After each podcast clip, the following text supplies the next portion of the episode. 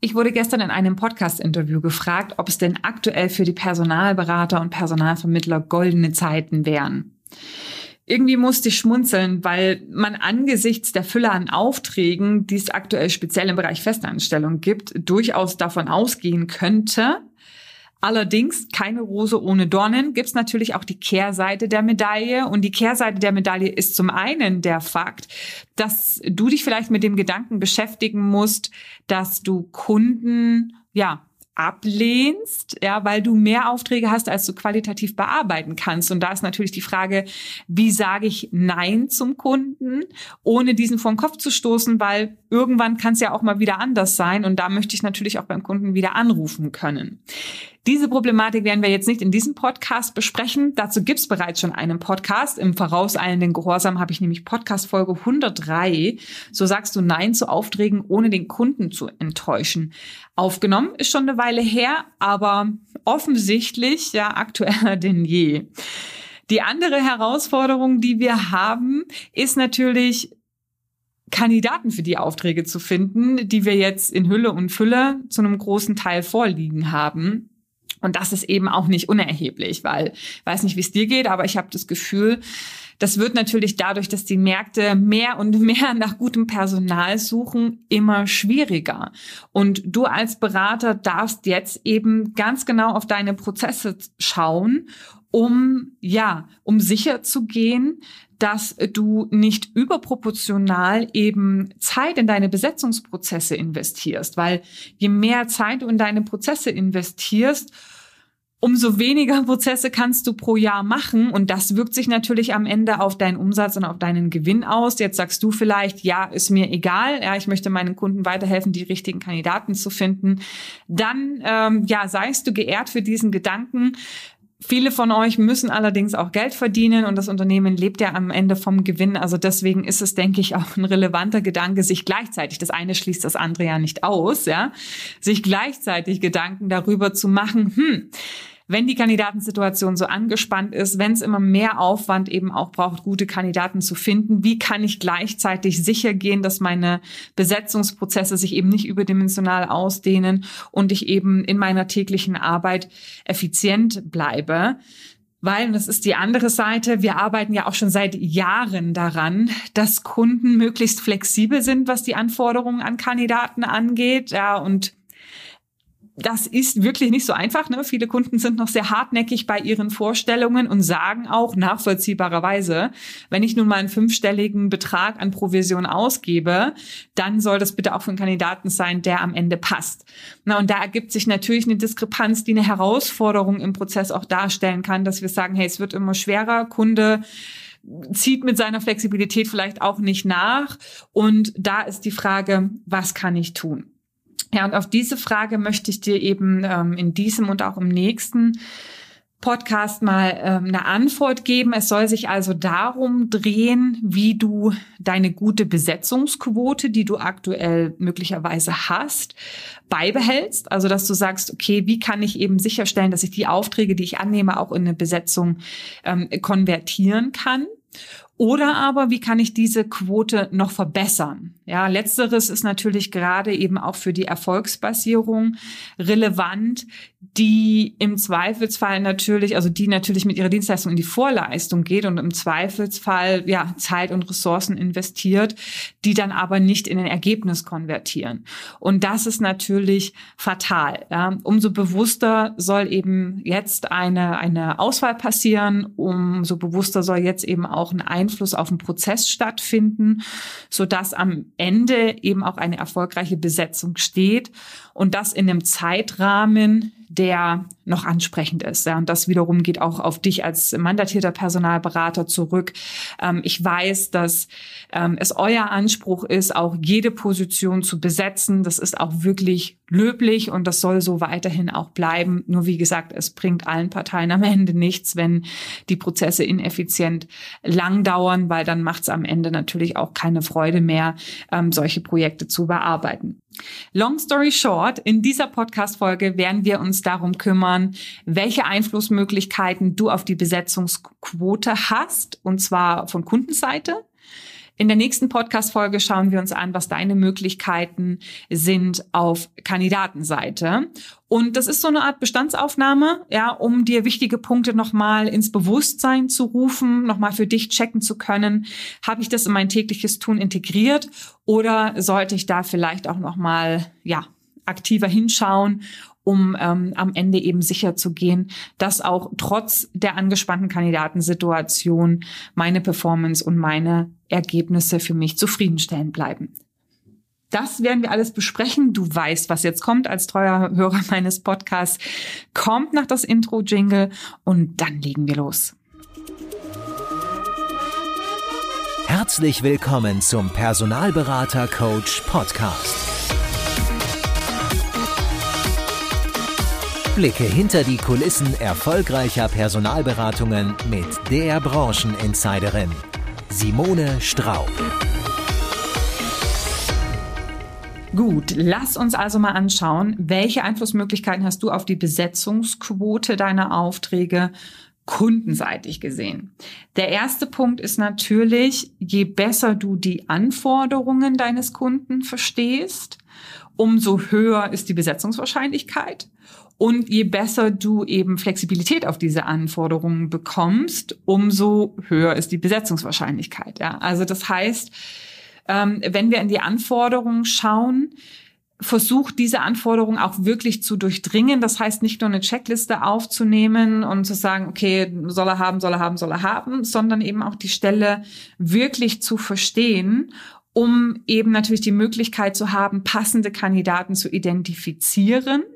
Und ähm, da geht es auch darum, auch so ein bisschen hinter die Kulissen zu schauen, weil manche Kandidaten haben jetzt nicht unbedingt die Qualifikationen auf Papier in ihrem Lebenslauf drinstehen, die gefordert sind, haben aber die Aufgaben, die sie erledigen sollen, doch bereits schon gemacht, ja, oder sie sind in sehr ähm, ähnlichen Bereichen unterwegs wie die, die dein äh, Kunde jetzt einfordert und können sehr einfach diese Transferleistung machen zu diesen Aufgaben, die sie beim Kunden übernehmen sollen.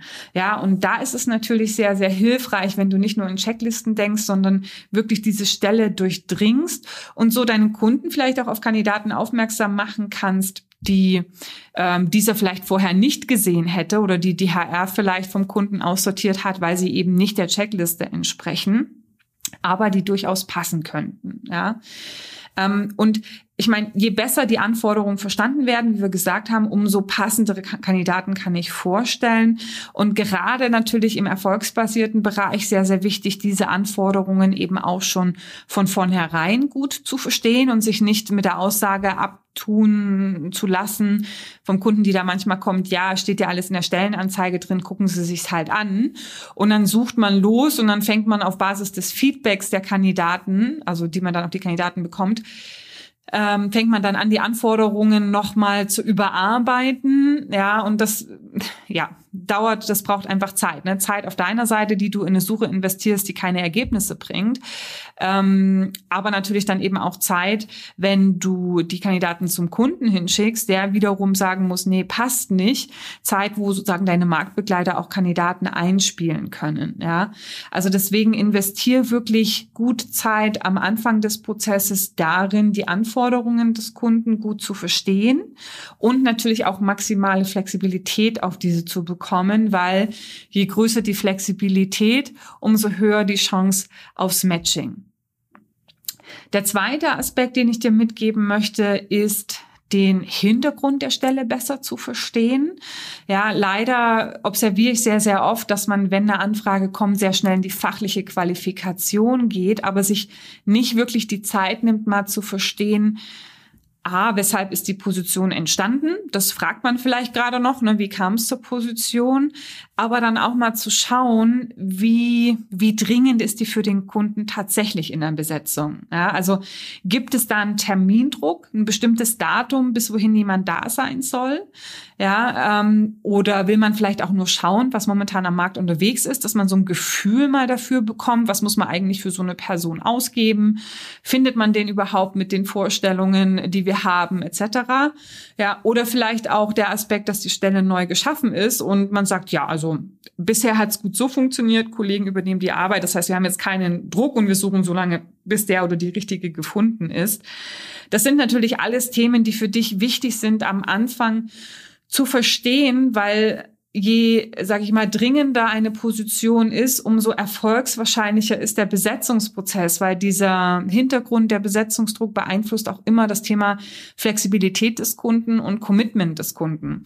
Ja, je weniger dringend es ist, umso niedriger ist die Flexibilität, umso niedriger ist das Commitment und am Ende natürlich auch umso niedriger ist die Besetzungswahrscheinlichkeit oder aber umso länger dauern deine Prozesse. Ja, und das ist für beide Seiten mega relevant, auch für dich als äh, mandatierter Personalberater, ja, damit sich die Projekte nicht ewig in die Länge ziehen, einfach zu verstehen, was möchte der Kunde eigentlich, ja, beziehungsweise ähm, ja, welchen, welchen Besetzungsdruck, welche Situation haben wir denn hier? Und ist es wirklich realistisch, da relativ zügig auch zu einem Abschluss zu kommen, ja dieses Verständnis, sag ich mal, der Informationen bezüglich der Stelle helfen dir oder hilft dir übrigens auch, wenn du zu viele Aufträge hast und du dich fragst, ja, was mache ich denn jetzt? Ich möchte den Kunden nicht vor den Kopf stoßen.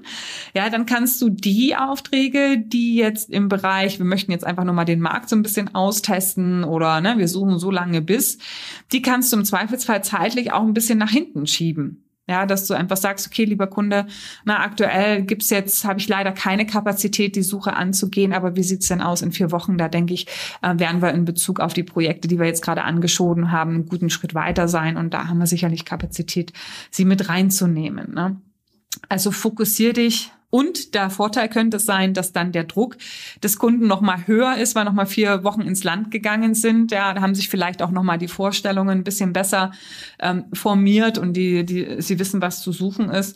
Und dann kannst du natürlich viel zielgerichteter arbeiten. Ja, also es ist gerade jetzt bei diesen, bei dieser Fülle an Aufträgen für dich sehr wichtig, dich auf die äh, zu konzentrieren, die wirklich einen Umsatz bringen und oder wo du wirklich auch einen straffen Prozess, sage ich mal, durchführen kannst, so dass du eben eben auch zügig hintereinander weg deine Projekte bearbeiten kannst. Ein guter Indikator ist da übrigens auch immer die Frage, ob das Budget schon freigegeben ist, das Budget für die Stelle aber eben auch das Budget ähm, für die Personalberatung beziehungsweise für die Personalvermittlung. Personalberatung wirst du wahrscheinlich relativ schnell merken, nämlich in dem Moment, wo du deine Anzahlung möchtest und der Kunde ähm, sich da versucht drumherum zu winden. Ja, bei der Personalvermittlung merkt man es möglicherweise erst dann, wenn man so dieses finale Interview terminieren möchte und der Kunde ewig mit Interviewterminen auf sich warten lässt und sich immer irgendwas anderes einfallen lässt weshalb das nicht stattfindet. Das ist oftmals ein Zeichen dafür, dass äh, der Budgethalter äh, dann das nochmal hinterfragt hat und gesagt hat, wollen wir wirklich Budget ausgeben? Ist der Kandidat wirklich so gut? Wollt ihr nicht nochmal selber schauen? Und ja, dann äh, laufen die Prozesse irgendwie auch äh, leer. Und das ist natürlich ärgerlich, auch im Hinblick auf die Besetzungsquote, dass du vielleicht Prozesse angeschoben hast, die am Ende gar nicht zu einem Abschluss kommen können. Es muss gar nicht unbedingt an dir liegen, ja, sondern es ist einfach in den Gegebenheiten des Kunden. Ähm, und da sind wir eigentlich auch gleich schon bei einem dritten Schritt, nämlich ja, was einem in dem Moment fehlt, wenn kein Budget freigegeben ist, ist das Kundencommitment. Ja. Das solltest du aber in jedem Fall aktiv einfordern, weil das wissen wir beide sehr, sehr gut, ja, dass eine Stellenbesetzung nicht allein in unserer Verantwortung liegt oder in deiner Verantwortung, wenn du einen guten Kandidaten gefunden hast, sondern dass eben Kunde und du dafür zusammenarbeiten dürfen. Und um eine gute Besetzungsquote am Ende hinzubekommen, ist es wichtig, schon ganz am Anfang auch das Kundencommitment zu checken. Ja, und zu sagen, wenn ich mich da jetzt reinhänge, ist der Kunde tatsächlich eben auch willig, jemanden einzustellen. Und da kann das eben zum Beispiel die Anzahlung sein.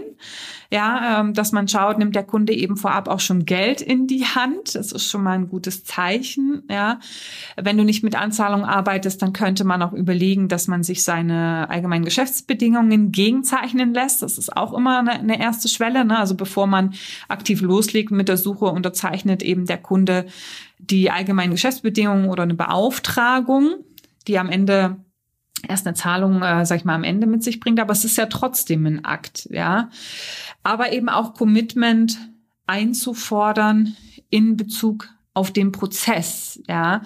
Und das ist vielleicht auch jetzt hier eine Chance, ja, in dem Moment, wo du Aufträge, mehrere Aufträge hast oder wöchentlich Anfragen bekommst, fällt es dir vielleicht auch leichter, auf Augenhöhe zu kommen und diese Dinge auch mal aktiver einzufordern, weil in dem Moment, wo du den Auftrag eben nicht bekommst, weil der Kunde sagt, hm, nö, das finde ich jetzt aber doof, ja, dass sie da äh, von uns aussagen wollen zum Feedback und äh, zu den unseren Interviewprozess hinterfragen und so weiter, das wollen wir alles nicht in dem Moment kannst du dann vielleicht sagen, okay, unter diesen äh, Gesichtspunkten kann ich Ihnen keine fruchtbare Zusammenarbeit versprechen. Ja, das sind für uns die Rahmenbedingungen. Ähm, ich würde gern mit Ihnen arbeiten, aber wenn wir da keine Einigung finden, dann muss ich an der Stelle dann leider den Hut wieder aus dem Ring nehmen.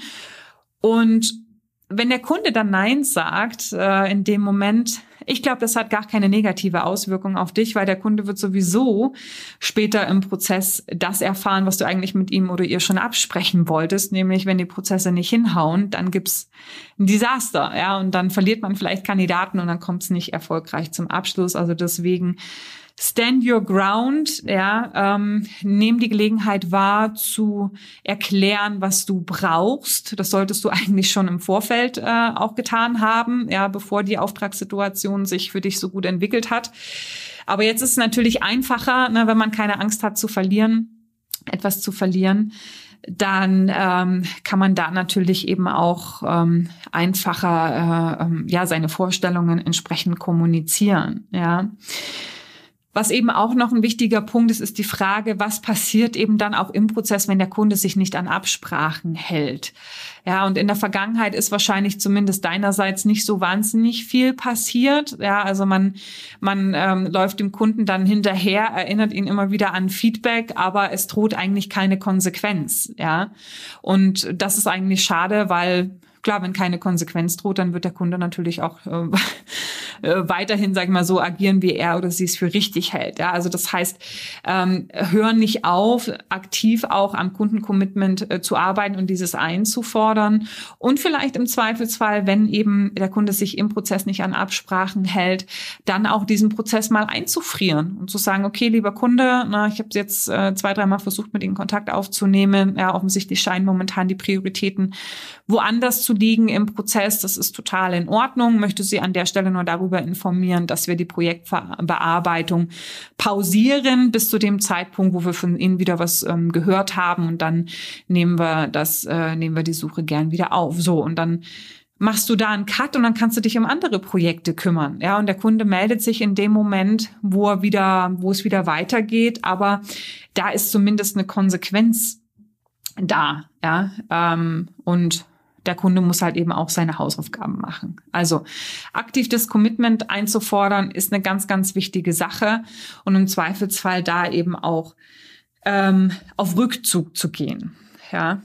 Ähm, der vierte Punkt, der eine gute Besetzungsquote beeinflusst, ist natürlich die Machbarkeit der Suche. Also wie besetzbar ist der Auftrag und auch wie attraktiv ist der Job und wie attraktiv ist das Unternehmen. Ja.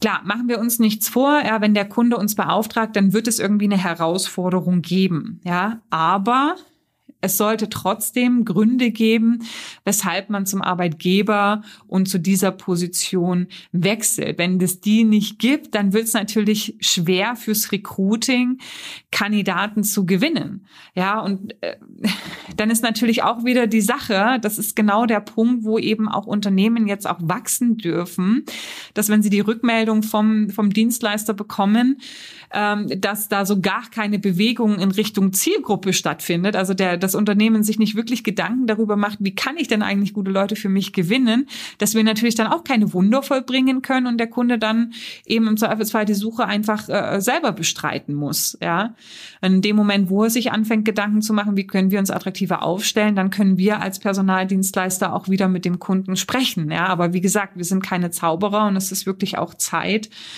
mal herzugehen und eine aktivere Rolle eben auch in der Auftragsannahme ähm, zu spielen. Ja, und vielleicht fühlt sich das für dich auch irgendwie komisch an, ja, ähm, sich da Aufträge rauszusuchen oder vielleicht auch nicht jeden Auftrag anzunehmen.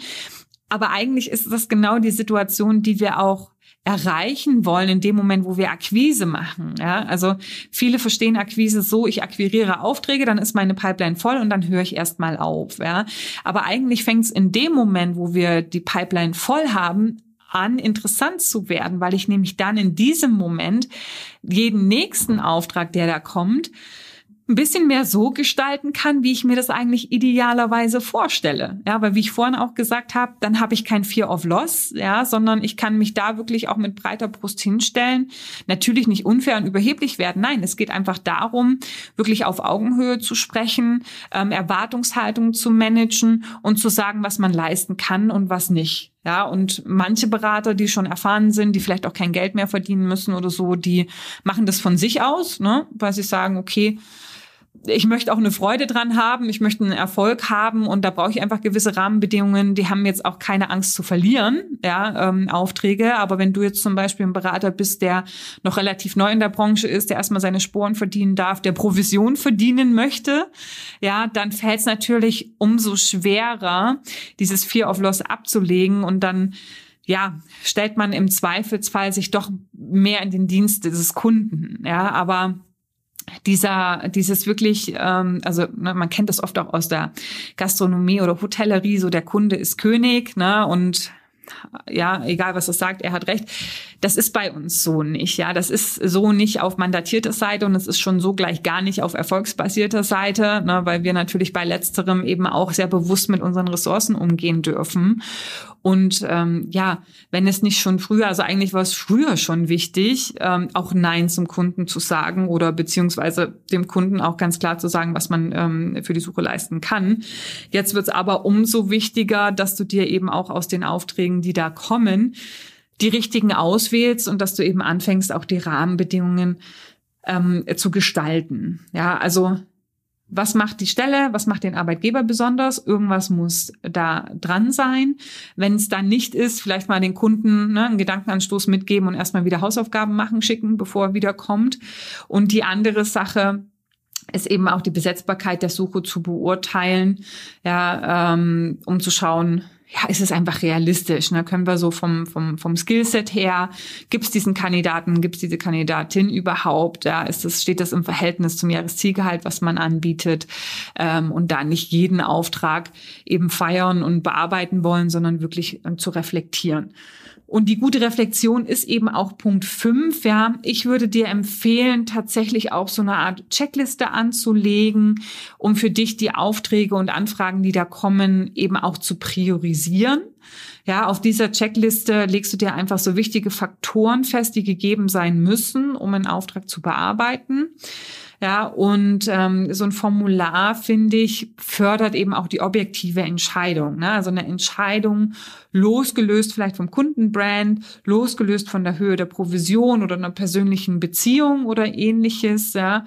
Und im Zweifelsfall auch, wenn du jetzt nicht einer der Berater bist, der, sage ich mal, äh, einen Überschuss an Aufträgen hat, sondern eher immer noch auf der Suche nach Aufträgen ist. Das ist speziell auch in der Freiberuflichkeit so. Ich hoffe, I cross fingers, ich hoffe für euch, meine Lieben, dass äh, der Mangel auf der festangestellten Seite sich in einen höheren Bedarf an Freiberuflern umschlägt, früher oder später, und ihr das auch compliance-konform abbilden könnt. Ich drücke euch die Daumen, ja, aber wenn du auch in letzterer Position bist, werden oftmals auch Aufträge angenommen aus dem Grund, weil die Pipeline nicht gut genug ist. Aber bloß weil deine Pipeline nicht gut genug ist, macht das den Job nicht attraktiver und besetzbar klarer. Also da, um wirklich auch eine gute Entscheidung zu treffen, auf welche Positionen möchte ich meine Zeit investieren, auf welche Anfragen möchte ich tatsächlich auch ein Angebot abgeben.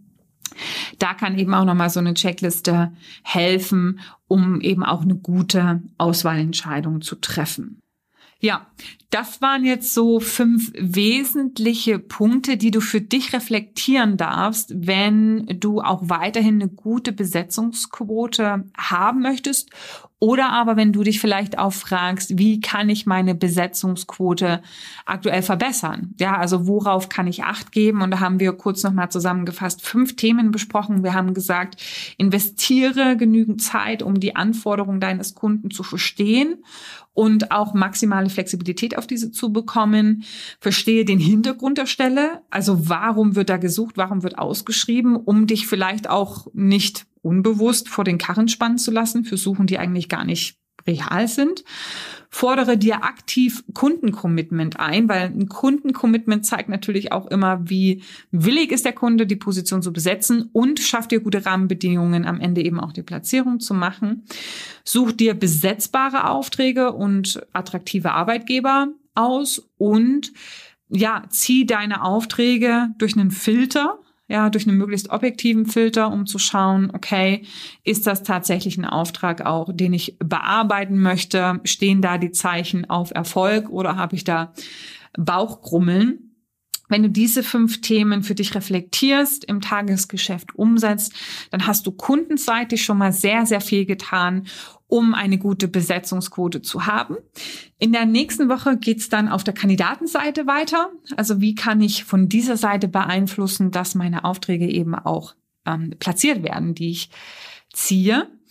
Bis dahin ja, solltest du Fragen oder Anregungen haben zum Thema, gern her damit. Ich kann die dann gern in der nächsten Folge auch direkt einarbeiten, die äh, Antworten auf deine Fragen. Ansonsten wünsche ich dir noch eine gute Restwoche, Happy Hunting und bis bald.